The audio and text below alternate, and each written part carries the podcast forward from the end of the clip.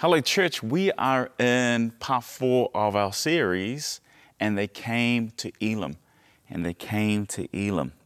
I remember doing a spiritual gifts test about 25 years ago. And uh, guess what? My two strongest, my two strongest gifts were. What do you think they were? Encourager and administrator. Encourager and administrator. Not prophecy, not words of knowledge, not like, you know, thus saith the Lord. In your closet, there's this coat and these things are tying it. Not, not, nothing like that. It's just like encouragement. You got this. Way to go. You can do this. You can do this. And administrator. And I was like, administrator? How does it even work? I didn't even like paperwork. Um, and anyway, this particular gifts test had used the word administrator, uh, but there's other words like leadership, and there's different ways you can do it, like galvanizing. And today I love the word galvanizer, that I'm a galvanizer, because I've seen that throughout my life. And, and not all of that has been good. I remember um, when I was about seven years old and I was showing off in front of these uh, girls. Anybody ever showed off in front of girls at school before? Well, here's me showing off. I'm only seven years old, and and um, and for whatever reason, I started chanting this boy's name, and I was going, "Let's get Rob." Let's get Rob. Let's get Rob. And I, as I'm walking through the school, chanting this boy's name, all of a sudden, uh, all these different boys started joining me, and there's this mob going through the school yelling, Let's get Rob. Let's get Rob. Uh, needless to say, it didn't end well. Thankfully, this poor innocent bystander didn't get hurt. But however, us boys got into very deep trouble and we almost got the strap. Remember the good old days when we used to have corporate punishment in schools? The old strap, you know. I remember getting booted up the backside for talking in class. And let me tell you something, I deserve that. Did I talk after that? No, not no, no, not at all. But here's the thing, you know, with great gifts comes great responsibilities. With great gifts come great responsibilities. Romans chapter 12, verse 6 says this We have different gifts according to the grace given to each of us. If your gift is prophesying, then prophesy in accordance with your faith. If it is serving, then serve. If it is teaching, then teach. If it is to encourage, then give encouragement. If it is giving, then give generously. If it is to lead, if it is to be an administrator or to galvanize, then do it diligently. If it's to show mercy, do it cheerfully. See, everyone in this room has a God given gift. God has given you a gift, whether you know it or not. You have a gift. God has gifted you this gift. So now here's the question. Now, if we have all these gifts, and you might be sitting in this room thinking, well, do I have a gift? Well, you do. And then the next question is this why did God give us these gifts? So let's have a look at 1 Peter chapter 4. It says this in verse 10. God has given each of you a gift from his great variety of gifts. Use them well to serve one, one another. Use them well to serve one another. See, the gifts that God gives us is so that we can serve one another. That's why God gives us these gifts, so that we can serve one another, to build each other up, to make disciples. And here's the thing if you don't know what your gift is, we run this amazing program in our church every couple of months called Growth Track. In Growth Track, uh, uh, not only do you learn more about our church, but you discover your God given gifts. You discover your God given purpose. And in Growth Track, we have these spiritual gift tests that you can do. You can discover why God made you, why God wired you in a certain way. Uh, in fact, our next Growth Track is starting very soon. Why don't you sign up today? You can go to our website, uh, just fill in a one card, and get connected and learn your gift today. And in our growth track, we start with, we'll start with a meal together. There's a kids program. It happens 5 p.m. on a Sunday. And it finishes just after 7 p.m. So why don't you sign up today in our growth, growth track and discover your gifts today? You know, our verse for this series is Exodus chapter 15, verse 27. And they came to Elim, where there were 12 springs and 70 palm trees, and they camped there near the water. See, Elim was the first true oasis that Israel discovered or encountered after God led them through the Red Sea. Elim was a place of rest. You can imagine what, what life will be like going through a desert. And doesn't it feel like we're in a desert sometimes in our life? Well, Elim was a place where they were arrested, where they experienced breakthrough. It was a place of preparation where God was preparing the children of Israel for their encounter with Him at Mount Sinai, where He gave them the Ten Commandments. So, in the series, we've turned the word, the name Elim, into an acronym. The letter E stands for encounter, L stands for love, and I stands for intentionality. And this week, we're looking at the letter M, and M stands for make disciples make disciples. I love that. I love how we looked at where, where, where when you come to Elim, it's where we encounter God, where God wants to fill you with His Holy Spirit. That God wants to, wants to empower you right where you are, that He wants to give you His fresh anointing on you today. And our stands for love, that God has created us to love community and to love God, that when we love God, we begin to love people more. And I for intentionality, that we are to be intentional about our faith, to be intentional uh, uh, about our prayer life, to be intentional about loving people, and, and to be a blessing to those around us. And so today we'll be looking at M for make disciples. Here at Elim, we believe that everyone is a minister. See, quite often people look at up front at the, the pastor up the front as the holy one. He's the one that, that, that uh, does all the ministry. But the truth is, in fact, the Bible tells us that God fills all of his followers with his spirit, his Holy Spirit. So God's Holy Spirit lives inside of you, meaning you are holy because God is holy. You are holy because God is holy. Everyone is a minister. And I love this about Elim. Elim, as a movement, we look at, we believe everyone is a minister. We believe that if you're a follower of Jesus, God fills you with His Holy Spirit, and therefore you are holy because He is holy, and He has empowered you to become a minister. You know, the last words of someone you love, someone you respect, it's meaningful. And if you're going to hear the words of a loved one for the last time, you want to make sure you hear it and you take it very seriously. Well, the last words of Jesus is recorded in Matthew chapter 28.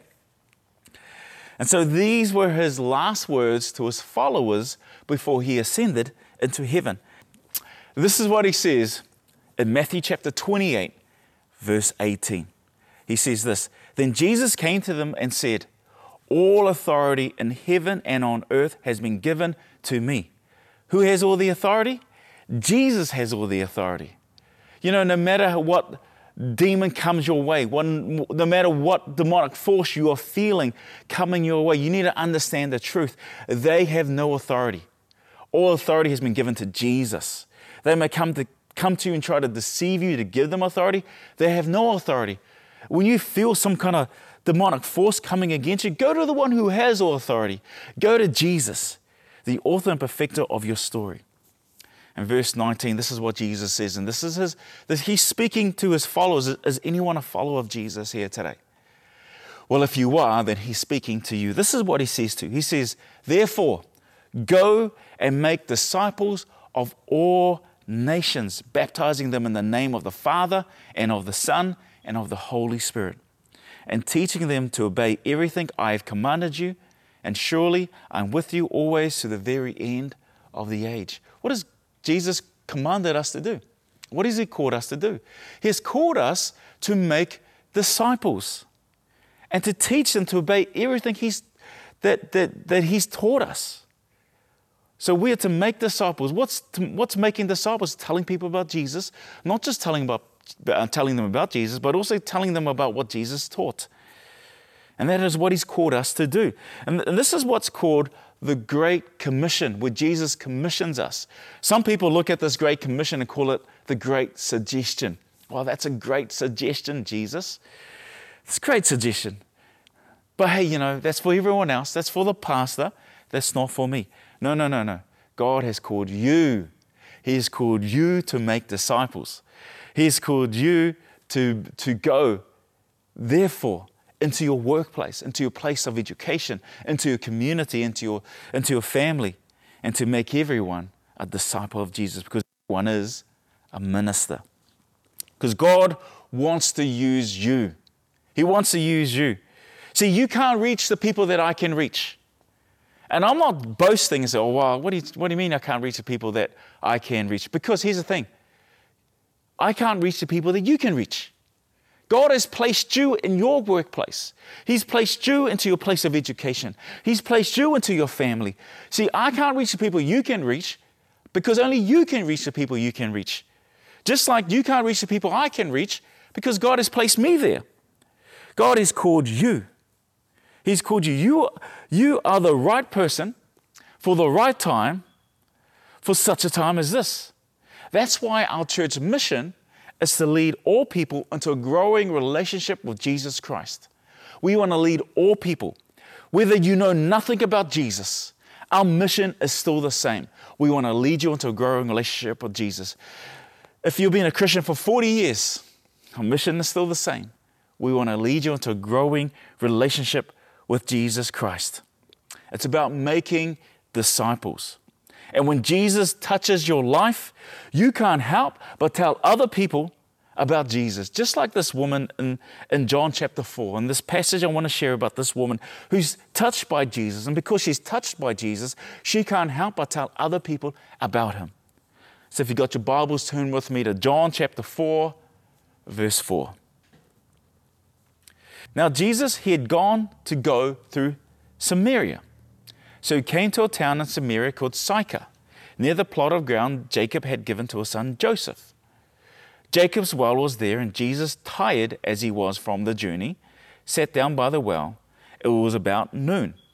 So it's, it's, it's about lunchtime. The, the sun is high up in the sky, and, and, and Jesus, tired from his travel, he chose a sensible place to stop and rest by a well with his fresh water. Verse 7 When a Samaritan woman came to draw water, Jesus said to her, Will you give me a drink? His disciples had gone into town to buy food.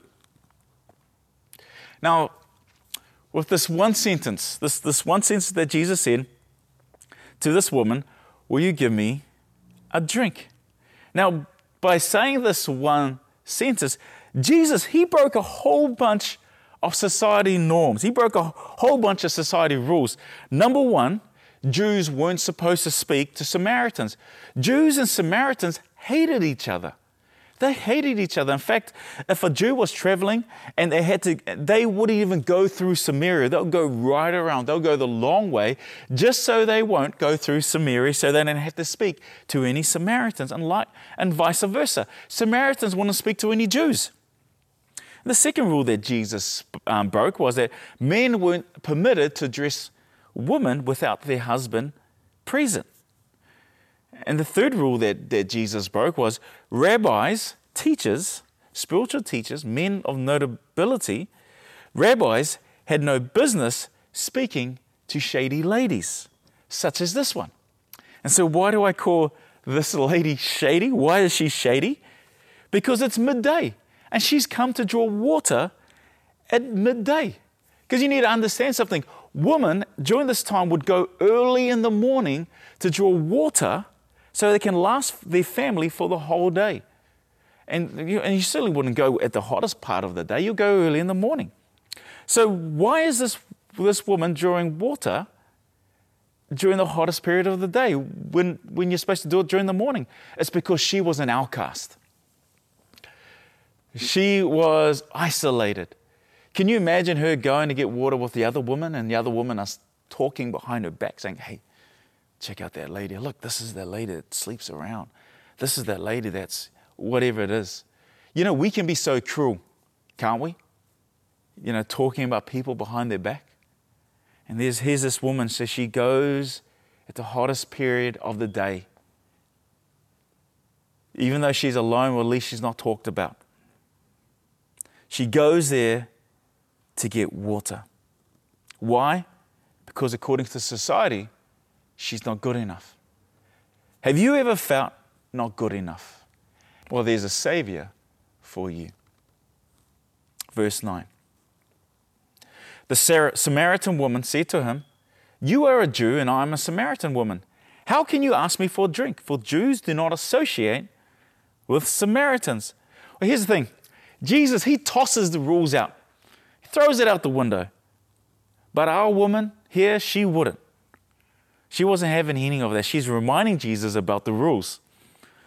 Verse 10 Jesus answers her If you knew the gift of God and who it is that asks you for a drink, you would have asked him and he would have given you living water. See, this woman, she focuses on the law, but Jesus focuses on grace. Instead of insisting that she pours her, him a drink, the Lord offered her living water. See, water from the ground was common, but living water now. Now, the Lord had her attention. Let's go down to verse 15. The woman said to him, Sir, give me this water so that I won't get thirsty and have to keep coming here to draw water. See, she wanted whatever he was offering. Because here's the thing if she could get living water, then she wouldn't have to come back here midday during the hottest period of the, of the day. And if we're honest, we get, we get this motivation because we're, we're eager to satisfy our physical needs and we overlook our spiritual needs. See, don't we bargain with God? You know, we bargain with Him, don't we? Like, God, if you give me this job, if you give me this job, then I will follow you all the days of my life. Lord, if you come through for me on this loan application, then I'll know you're with me. If I get this job, then I'll be more generous. You know, we make bargains with God trying to get what we want now because we focus on what we don't have. And we, and we want it right now. And we miss out on what we really need. And here's the thing how many of us fall into that trap? Because we're focusing on what we don't have. I don't have a job right now. I don't have any finance, finances right now. Because, and then here's the thing when we focus on those things, what's our answer? The answer to all my problems is money. If I had money, then I've got all that I need. And this woman's thinking about the same thing. If I had water, then I've got all that I need. And Jesus is like, you know, you're missing, you're missing the point on what you really need. And God says, Come on, you got to be real to yourself. You need to stop doing the things that are taking you down a slippery slope. Stop doing those things that got you in trouble in the first place. It's time to get real. Verse 16. He told her, Go and call your husband and come back. And that's not an odd request because, you know, women are supposed to have her husband with her when she's having a conversation with another man in public place. But Jesus' request was more about uncovering truth than following society's rules. This is what she says in verse 17. She says, I have no husband, she replied. Jesus said to her, You are right when you say you have no husband. The fact is, you have five husbands, and the man you now have is not your husband. What you have just said is quite true. See, five marriages doesn't make a person a sinner. In fact, during this time, men dropped like flies because of warfare, famine, disease, and injury. So, so for a widower, she would either have to become a beggar, a prostitute, or become another man's wife. So if this woman had had had five husbands, then and they've died, and then she'd been remarried so many times, she chose the better option for her. But sharing a bed with a sixth man who's not her husband, well, that's a sin. That's a sin. So Jesus affirmed her answer, but then gently exposes her sin. Jesus exposes her compromises, right? Because don't we like to compromise? And God begins to expose your compromise. See, Jesus keeps it real with her. And she is confronted with the reason why she keeps getting herself into trouble. And does she fess up? Does she fess up? Well, let's have a look. Verse 19. Sir, the woman said, I can see that you are a prophet. So what does she do? What, does she, what do we do when we're kind of confronted with, with an issue that's our problem? We change the subject. She changes the subject. I mean, how many times do we change the subject rather than facing up for what we've done or what we're doing wrong? We, we, we find ourselves in denial, hoping everything will come right. Well, she'll be right. You know, I, I, I know that I'm doing doing something right here that's not right, but hey, it's okay, we'll come right. See, we can never keep it real with others if we can't keep it real with ourselves. See, this woman is transformed with an encounter with Jesus, and Jesus wants to transform your life. He wants you to be real, and He wants to be real with you. Let's go down verse 28. Then, leaving her water jar, the woman went back to the town and said to the people, Come see a man who told me everything I ever did. Could this be the Messiah? They came out of the town and made their way towards him. So she leaves her water jar behind. Because you know these material things that we seek after? Material things like if, if I had this job, if I had all this, if I had more money. Let me tell you something money these things, the, the, the material things, they don't satisfy you. They may satisfy you for a moment, but there's something more important that will satisfy you for a lifetime. I love this. This outcast, this reject. She found her resolve in Jesus. She found her identity. And she finally felt real. Was she going to keep the secret to herself? Was she going to keep her, what she knew about Jesus and this man who can change her life? No, she wasn't. She was going to let everyone know, regardless of what they thought about her. And she wasn't afraid anymore. She goes back into her town, and people could see her for who she really was. They could see something was different about her. She was different. And whatever she had, they wanted. So, what does this mean for us? It means God wants to use you. This woman became the very first evangelist.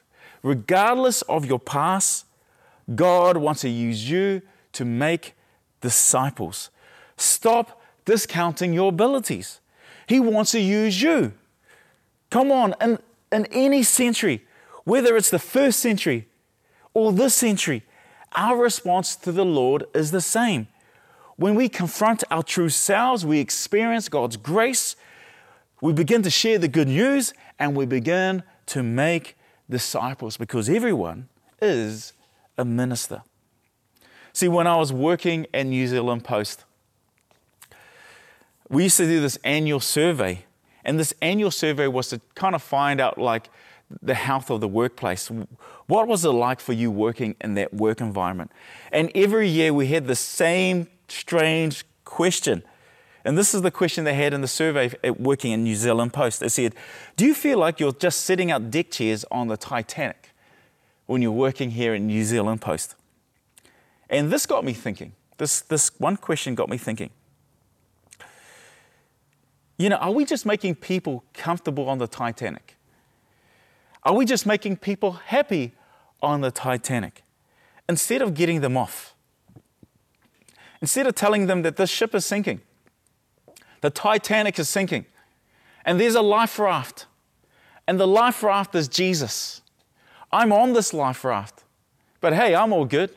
Sorry about you. Just, hey, let me just make you comfortable. Let me just make you happy. Let me get caught up in and making sure I got the right vaccine or who I'm voting, who I'm voting for, whichever. Let's, let's worry about the ministrations of the Titanic. Or are we, are we worried about getting people off? See, it's not enough just to do good things. It's not enough just to make people happy. But it's about leading people into encounter with Jesus Christ. See, our tagline is better together. Because we believe when you encounter God, you discover purpose, not only for yourself, but for your family, for your business, and for your marriage. That's why we encourage people to sign up to Growth Track and discover your purpose today. Go to our website, sign up for our next Growth Track because we believe everyone is a minister. As I said, you know, I used to work at New Zealand Post at the International Mail Centre in Auckland. And as a young Christian, I, I used to get blown away by the fact that God could love someone like me, regardless of what I've done, that God could love me and He could forgive me. And so I was blown away by that. And I wanted to honor him and I wanted to love God in everything I did, even in my workplace. And so when I started working in New Zealand Post at the international airport, I didn't get involved with the social norms of my workplace. I didn't care what people thought about me. I didn't, I didn't get involved with the crash jokes or get involved on the Friday night drinks or go out, go out on a booze bus with all my workmates. And when they get back on, on the Monday and they start talking about the weekend, and they'd be talking about how much they boozed up in the weekend and who they slept with. And then they ask me, Ants, man, how, how was your weekend? What'd you get up to? And I'll just tell them how much I loved going to church and how awesome church was. I wasn't concerned about what people thought about me. It wasn't about what people knew about me. For me, it was about being known by God. So in my workplace, I worked hard. I treated people with the utmost respect. And eventually, I became a team leader at the International Mail Center there at the airport. I was the youngest team leader the International Mail Center ever had at that time. I was 25 years old when I became the team leader, the youngest one there. Everyone else there, team leaders, were in their 40s or 50s. This is there. And here's this young buck, 25 years of age, running his own team there and had a big team of guys. And, um, and when I'll be working with these guys, and when I'm by myself with them, they'll begin to, funny thing, they'll begin to ask me questions about God. And, and, and serious questions and about, and about things. And, and no matter who I worked with, I, I never brought it up, but they would bring it up.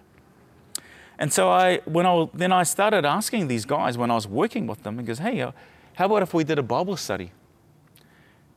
And you know what? My workmates, they were like, yeah, let's do a Bible study. And I said, look, the only time I can do a Bible study is, is, is on Friday nights, and that's when we did our Friday night drinks. And so at my workplace, the late shift, instead of doing Friday night drinks, we did a six week Bible study. And let me tell you something at the end of the six week Bible study, four people came to know Jesus as the Lord and Savior. See, I'm not saying this is what you got to do. Like, go and make disciples. You got to do what I'm doing. Go in and start a Bible study. Hey, look, uh, what I did was according to my gifts. You are gifted. Maybe it's one on one. Maybe it's, I don't know what it is. It's whatever your gift is. God has gifted you specifically for your area, wherever, in your workplace, in your place of education, whatever it is. It doesn't look like the way I did it, but God has gifted you. He's called you. You are the right person for the right time for the right job. God has gifted you. He calls you to make disciples. He calls you to be a follower of Jesus. He calls you to go, therefore, into your workplace. Go, therefore, into your place of education, into your family, into your community, and make disciples of all people. Because everyone is a minister. Come on, let us pray.